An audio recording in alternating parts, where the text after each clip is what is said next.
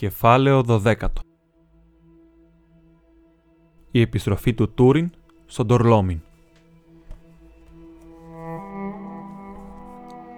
Επιτέλους, ο Τούριν εξουθενωμένος από την βιασύνη και το μακρύ ταξίδι, γιατί είχε διανύσει 40 και παραπάνω λεύγες χωρίς ανάπαυση, έφτασε με τους πρώτους πάγους του χειμώνα στις λίμνες του Ήβριν, όπου είχε θεραπευτεί πριν.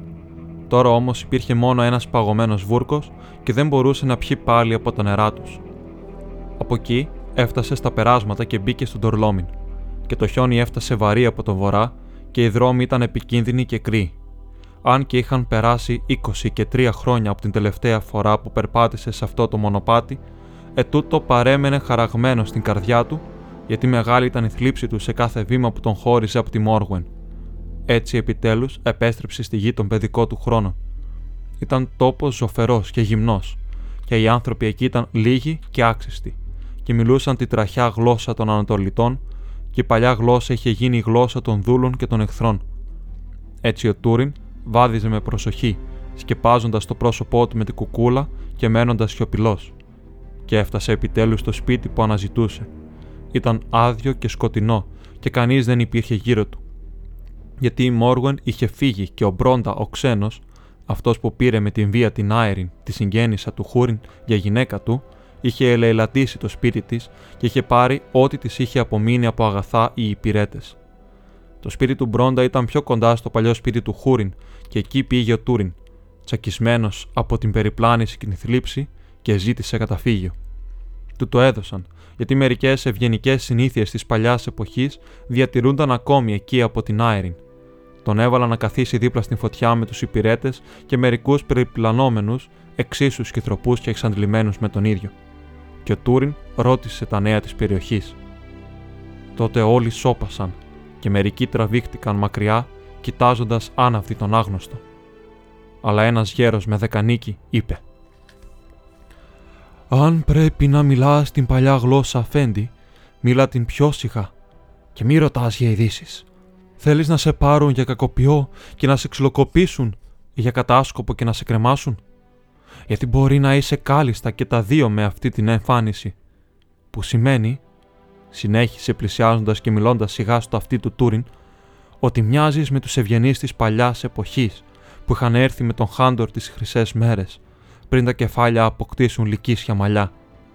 Μερικοί εδώ είναι του ίδιου είδους, αν και τώρα τους έχουν κάνει ζητιάνους και σκλάβους. Και αν δεν ήταν η Λέδη Άεριν, δεν θα είχες ούτε αυτήν τη φωτιά, ούτε αυτήν τη σούπα. Από πού είσαι και τι νέα θέλεις να μάθεις; Υπήρχε μια γυναίκα που την έλεγαν Μόργουεν, απάντησε ο Τούριν και πριν από καιρό ζούσε στο σπίτι της. Εκεί, μετά από μακρύ ταξίδι, πήγα για να ζητήσω καλωσόρισμα, αλλά δεν υπάρχει τώρα ούτε φωτιά ούτε άνθρωποι. Ένα χρόνο τώρα και παραπάνω δεν υπάρχουν, απάντησε ο γέρος. Αλλά λιγοστή ήταν σε αυτό το σπίτι και οι άνθρωποι και η φωτιά μετά τον ολέθριο πόλεμο. Γιατί η Μόργουεν ήταν από τους παλιούς, όπως θα ξέρεις αναφίβολα, χείρα του άρχοντά μας, του Χούριν, γιου του Γκάλντορ, δεν τόλμησαν να την πειράξουν, όμως γιατί τη φοβούνταν. Περήφανη και όμορφη σαν Βασίλισσα πριν την τσακίσει η θλίψη.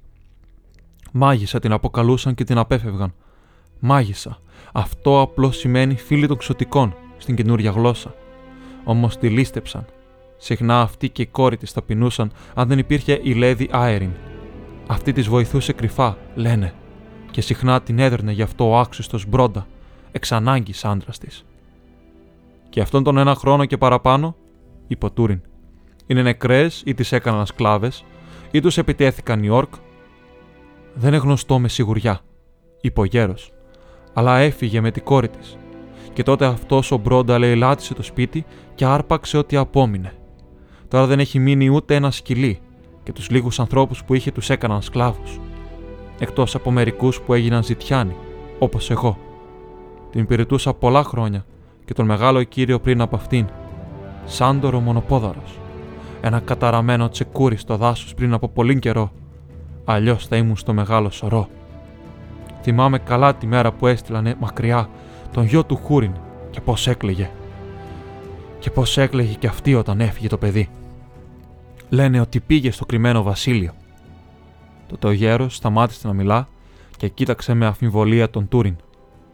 Είμαι γέρος και φλιαρό, αφέντη, είπε. Μη μου δίνεις σημασία. Όμως, αν και είναι ευχάριστο να μιλώ την παλιά γλώσσα με κάποιον που τη μιλά τόσο καλά όσο εκείνη την εποχή, οι μέρες είναι κακές και πρέπει να είναι κανείς προσεκτικός. Δεν είναι καλή στην καρδιά όλοι όσοι μιλούν την καλή γλώσσα. Αυτό είναι αλήθεια, είπε ο Τούριν. Η καρδιά μου είναι βαριά, αλλά αν φοβάσαι ότι είμαι κατάσκοπος του Βορρά ή της Ανατολής, τότε δεν έχεις αποκτήσει μεγαλύτερη σοφία από εκείνη που είχες πριν από πολύ καιρό. Σάντορ Λάμπονταλ. Ο γέρος τον κοίταξε με ανοιχτό το στόμα και μετά, τρέμοντας, μίλησε. «Έλα έξω. Είναι πιο κρύο, αλλά και λιγότερο επικίνδυνο. Εσύ μιλάς πολύ δυνατά κι εγώ πιο πολύ από όσο πρέπει για το σπίτι ενός Ανατολίτη. Μόλις βγήκαν στην αυλή, άρπαξε από το μανδύα τον Τούριν. Πριν από πολύ καιρό ζούσε σε εκείνο το σπίτι, λες. Άρχοντα Τούριν, γιατί γύρισες πίσω. Άνοιξαν τα μάτια μου και τα αυτιά μου επιτέλους. Έχεις την φωνή του πατέρας σου, αλλά μόνο ο μικρός Τούριν μου δίνει αυτό το όνομα. Λάμπανταλ. Δεν ήταν από κακία. Είμαστε καλοί φίλοι εκείνες τις μέρες. Τι ζητάει τώρα εδώ. Ελάχιστοι από εμάς έχουμε απομείνει και είμαστε γέροι και άοπλοι. Πιο ευτυχισμένοι είναι εκείνοι στον μεγάλο σωρό. Δεν ήρθα εδώ με μυαλά πολέμου, είπε ο Τούριν. Αν και τα λόγια σου με κέντρισαν τώρα, Λάμπανταλ. Όμως αυτό ας περιμένει. Ήρθα αναζητώντας τη Λέδη Μόργουεν και την Ιενορ. Μπορείς να μου πεις και γρήγορα. Ελάχιστα πράγματα άρχοντα, είπε ο Σάντορ. Έφυγαν κρυφά ψιθυριζόταν ανάμεσά μας ότι τους κάλεσε ο Άρχοντας Τούριν, γιατί δεν αμφιβάλαμε ότι είχε γίνει σπουδαίος με τα χρόνια. Βασιλιάς ή Άρχοντας σε κάποια νότια χώρα. Αλλά φαίνεται ότι δεν είναι έτσι. Δεν είναι, απάντησε ο Τούριν. Ήμουν Άρχοντας σε μια νότια χώρα, αλλά τώρα είμαι ένας περιπλανόμενος και δεν την κάλεσα εγώ. Τότε δεν ξέρω τι να σου πω, είπε ο Σάντορ. Αλλά η Λέδη Άεριν θα γνωρίζει, δεν αμφιβάλλω γνώριζε όλα τα σχέδια της μητέρας σου. Πώς μπορώ να την βρω; Αυτό δεν το ξέρω. Θα της προκαλούσε μεγάλο μπελά αν την έπιανα να ψιθυρίζει σε κάποια πόρτα με έναν περιπλανόμενο από τους καταδυναστευόμενους. Ακόμη και αν κάποιο μήνυμα μπορούσε να τη κάνει να βγει. Και ένα ζητιάνος όπως είσαι τώρα εσύ δεν μπορεί να περπατήσει πολύ στο ανάκτορο προς την υψηλή τράπεζα. Θα τον αρπάξουν οι Ανατολίτες και θα τον ξυλοκοπήσουν ή και χειρότερα. Τότε ο εξοργισμένος ο Τούριν φώναξε. Δεν μπορώ να περπατήσω μέσα στο ανάκτορο του Μπρόντα, γιατί θα με ξυλοκοπήσουν. Έλα και δες. Και μπήκε πάλι στο ανάκτορο και έριξε πίσω την κουκούλα του και παραμερίζοντας όποιον βρισκόταν μπροστά του, προχώρησε προς το τραπέζι όπου καθόταν ο κύριος του σπιτιού και η γυναίκα του μαζί με άλλους Ανατολίτες άρχοντες. Τότε κάποιοι σηκώθηκαν και ετοιμάστηκαν να τον αρπάξουν, αλλά τους πέταξε κάτω και φώναξε. Δεν κυβερνά κανείς αυτό το σπίτι, είναι άντρο τον Ορκ, που είναι ο κύριος του σπιτιού. Τότε ο Μπρόντα σηκώθηκε εξοργισμένος. Εγώ κυβερνώ αυτό το σπίτι, είπε. Αλλά πριν προλάβει να πει οτιδήποτε, ο Τούριν του είπε. Τότε δεν έμαθε στους ευγενείς τρόπους που υπήρχαν σε αυτή τη χώρα πριν από σένα. Τώρα συνηθίζουν οι άνθρωποι να αφήνουν λακέδες, να κακομεταχειρίζονται τους συγγενείς της γυναίκας τους. Τέτοιος είμαι και έχω μια ερώτηση για τη Λέδη Άιριν, να έρθω ελεύθερα ή να έρθω όπως θέλω; Έλα, είπε ο Μπρόνταυλος αλλά η Άεριν είχε χλωμιάσει. Τότε ο Τούριν πήγε στην υψηλή τράπεζα και στάθηκε μπροστά της και υποκλήθηκε. Με συγχωρείς, Λέδη Άεριν, είπε, που σε ενοχλώ έτσι, αλλά η δουλειά μου είναι επίγουσα και με έφερε από μακριά. Αναζητώ την Μόργουεν, κυρία του Ντορλόμιν, και την Ιενορ την κόρη της αλλά το σπίτι της είναι άδειο και λαιλατημένο. Τι μπορείς να μου πεις; Τίποτα, είπε η Άεριν με μεγάλο φόβο, γιατί ο Μπρόντα την παρακολουθούσε με στεμμένα μάτια. Αυτό δεν το πιστεύω, είπε ο Τούριν. Το ο Μπρόντα πετάχτηκε μπροστά και ήταν κατακόκκινος από μέθη και οργή. Αρκετά, φώναξε. Θα αφήσω ένα ζητιάνο που μιλά στη γλώσσα των δούλων να αντικρούει τη γυναίκα μου μπροστά μου. Δεν υπάρχει κυρία του Ντορλόμιν. Όσο για τη Μόργουεν, ήταν από τους δούλους και τόσκασε όπως κάνουν οι δούλοι. Κάνε και εσύ το ίδιο και γρήγορα, αλλιώς θα βάλουν σε κρεμάσουν σε δέντρο. Τότε ο Τούριν όρμησε πάνω του και τράβηξε το μαύρο του σπαθί και άρπαξε τον Μπρόντα από τα μαλλιά και του τράβηξε πίσω το κεφάλι. Μη κουνηθεί κανείς, είπε. Αλλιώς το κεφάλι του θα φύγει από τους ώμους του. Λέδι Άιριν, θα σου ζητούσα να με συγχωρέσεις και πάλι, καθότι πιστεύω ότι αυτός ο άξιστος δεν σου έχει κάνει ποτέ τίποτα άλλο εκτός από κακό. Μίλα όμως τώρα και μη μου αρνιέσαι. Είμαι ή δεν είμαι ο Τούριν, ο κύριος του Ντορλόμιν. Πρέπει να σε διατάξω. Διάταξέ με, είπε η Άιριν. Ποιος λέει λάτισε το σπίτι της Μόργουεν; Ο Μπρόντα, του απάντησε. Πότε έφυγε η Μόργουεν και πού πήγε; Έχει περάσει ένας χρόνος και τρεις μήνες, είπε η Άιριν. Ο αφέντης Μπρόντα και άλλοι από τους ξένους της Ανατολής εδώ γύρω την καταπίεζαν βαριά. Από καιρό την είχαν καλέσει στο κρυμμένο βασίλειο και ξεκίνησε επιτέλους για εκεί, γιατί οι χώρες ενδιάμεσα είχαν απελευθερωθεί για λίγο από το κακό χάρη στην ικανότητα του μαύρου σπαθιού της νότιας χώρας, λένε. Τώρα όμως αυτό τελείωσε. Περίμενε να βρει τον γιο της να την περιμένει εκεί, αλλά αν αυτός είσαι εσύ, τότε φοβάμαι ότι όλα πήγαν στραβά. Τότε ο Τούριν γέλασε πικρά. Στραβά, στραβά, φώναξε. Ναι, πάντα στραβά. Στραβά σαν τον Μόργκοθ. Και ξαφνικά τον διαπέρασε μια μαύρη οργή, γιατί τα μάτια του άνοιξαν και λύθηκαν τα τελευταία νήματα της μαγείας του Γκλάουρουγκ και κατάλαβε τα ψέματα με τα οποία τον είχε ξεγελάσει.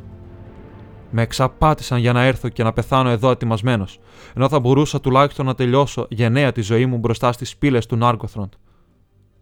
Και ολόγυρα μέσα στη νύχτα του φάνηκε ότι άκουγε τις κραυγές της Φιντούιλας. Δεν θα πεθάνω πρώτος εδώ, φώναξε. Και άρπαξε τον Μπρόντα και με τη δύναμη που του δίνει η μεγάλη αγωνία και η οργή του, τον σήκωσε ψηλά και τον τράνταξε σαν να ήταν σκυλί.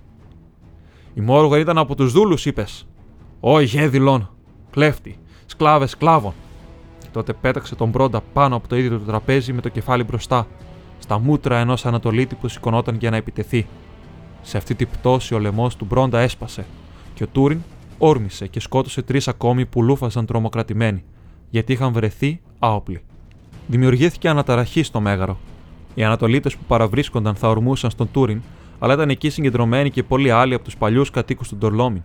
Για πολύ καιρό ήταν πυθύνοι οι υπηρέτες, τώρα όμω ξεσηκώθηκαν με κραυγές επαναστατικές. Γρήγορα ξέσπασε μεγάλη μάχη και παρόλο που οι σκλάβοι είχαν μόνο μαχαίρια του κρέατος και ό,τι μπορούσαν να αρπάξουν για να αντιμετωπίσουν στιλέτα και σπαθιά, πολλοί σκοτώθηκαν γρήγορα και από τις δύο πλευρές πριν ορμήσει ο Τούριν ανάμεσά τους και σκοτώσει τους τελευταίους Ανατολίτες που παρέμεναν στο ανάκτορα. Μετά ξεκουράστηκε ακουμπώντας ένα κύωνα και η φωτιά της οργής του είχε γίνει τώρα σαν στάχτη. Όμως ο γέρο Σάντορ πλησίασε έρποντας και τον έπιασε από τα γόνατα γιατί ήταν θανάσιμα τραυματισμένος. Τρεις φορές 7 χρόνια και παραπάνω ήταν μεγάλη αναμονή για την ώρα τούτη, είπε. Τώρα όμως φύγε, φύγε κύριε, φύγε και μην ξανάρθεις, παρά μόνο με μεγαλύτερη δύναμη. Θα ξεσηκώσουν όλο τον τόπο εναντίον σου. Πολλοί το έσκασαν από τον άκτορο. Φύγε, αλλιώς θα έχεις τέλος εδώ. Έχε γεια. Και μετά γλίστρισε κάτω και πέθανε. Μίλησε με την αλήθεια του θανάτου, είπε η Άιριν. Έμαθε αυτά που ήθελες. Τώρα φύγε γρήγορα. Αλλά πήγαινε πρώτα στη Μόργουεν και παρηγόρησέ την, γιατί αλλιώς δύσκολα θα σου συγχωρήσω όλη αυτή την καταστροφή που έφερες εδώ. Γιατί όσο κακή και αν ήταν η ζωή μου, εσύ έφερες θάνατο με τη βία σου. Οι ξένοι θα εκδικηθούν για αυτή τη νύχτα όλους όσοι βρίσκονταν εδώ. Απερίσκεπτες είναι οι πράξεις σου, γέ του Χούριν, σαν να μην είσαι ακόμη παρά το παιδί που ήξερα. Και λιπόψυχη είναι η δική σου καρδιά, Άιριν, κόρη του Ίντορ, όπως ήταν τότε που σε ονόμαζα Θεία και ακόμη και ένα άγριο σκυλί σε τρόμαζε, είπε Τούριν. Είσαι φτιαγμένη για έναν πιο καλοσυνάτο κόσμο. Αλλά έλα, θα σε πάω στη Μόργουεν. Το χιόνι σκεπάζει όλη τη χώρα και πιο πολύ το κεφάλι μου, του απάντησε. Θα πέθανα στις ερημιές μαζί σου, όσο γρήγορα θα πεθάνω και με τους βάναυσους Ανατολίτες. Δεν μπορείς να διορθώσεις αυτό που έκανες. Φύγε. Αν μείνεις, θα τα κάνεις όλα χειρότερα και θα στερήσεις τη Μόργουεν από ένα γιο χωρίς κανένα σκοπό. Πήγαινε, σε οικετεύω. Τότε ο Τούριν υποκλήθηκε βαθιά μπροστά της και γύρισε και έφυγε από τα ανάκτορα του Μπρόντα. Όμως, όσοι στασιαστές είχαν τη δύναμη τον ακολούθησαν. Το έσκασαν προς τα βουνά, γιατί μερικοί ανάμεσά τους ήξεραν καλά τους δρόμους στι ερημιές και ευλογούσαν το χιόνι που έπεφτε πίσω τους και σκέπαζε τα ίχνη τους. Έτσι, αν και γρήγορα άρχισε το ανθρωποκυνηγητό με πολλούς άντρε και σκυλιά και χλιμιντρίσματα αλόγων, ξέφυγαν νότια μέσα στους λόφους. Μετά, κοιτάζοντας πίσω, είδαν ένα κόκκινο φως μακριά στο μέρος που είχαν αφήσει. Έβαλαν φωτιά στο σπίτι, είπε ο Τούριν. Για ποιο σκοπό το έκαναν αυτό, Έβαλαν φωτιά, όχι άρχοντα. Δεν έβαλαν φωτιά οι Ανατολίτες. Την έβαλε η Λέδη Άεριν, φαντάζομαι, είπε ένας. Άσκον το όνομά του. Πολλοί άντρες των όπλων παρερμηνεύουν την υπομονή και την ηρεμία. Η Λέδη έκανε πολύ καλό σε πολλούς από εμάς με μεγάλο κόστος. Δεν είναι λιπόψυχη, αλλά η υπομονή σπάει και αυτή στο τέλος. Μερικοί από τους πιο σκληραγωγημένους που μπορούσαν να αντέξουν το χειμώνα έμειναν με το Τούριν και τον οδήγησαν από παράξενους δρόμους σε ένα καταφύγιο στα βουνά, σε μια σπηλιά γνωστή σε παράνομους και περιπλανόμενους, και ήταν κρυμμένα εκεί κάποια αποθέματα τροφίμων. Εκεί περίμεναν μέχρι που έπαψε το χιόνι και του έδωσαν τροφή και τον πήγα σε ένα πέρασμα που σπάνια το χρησιμοποιούσαν και οδηγούσε νότια στην κοιλάδα του Σύριων, όπου δεν είχε φτάσει το χιόνι. Στο κατηφορικό μονοπάτι χώρισαν. Έχε γεια τώρα, κύριε του Ντορλόμιν, είπε ο Άσκον. Όμως μη μας ξεχάσεις. Θα είμαστε κυνηγημένοι τώρα, και οι λικάνθρωποι θα γίνουν πιο σκληροί εξαιτίας του ερχομού σου. Γι' αυτό φύγε και μη γυρίσεις, εκτός αν έρθεις με μεγάλη δύναμη για να μας λυτρώσεις. Έχε γεια.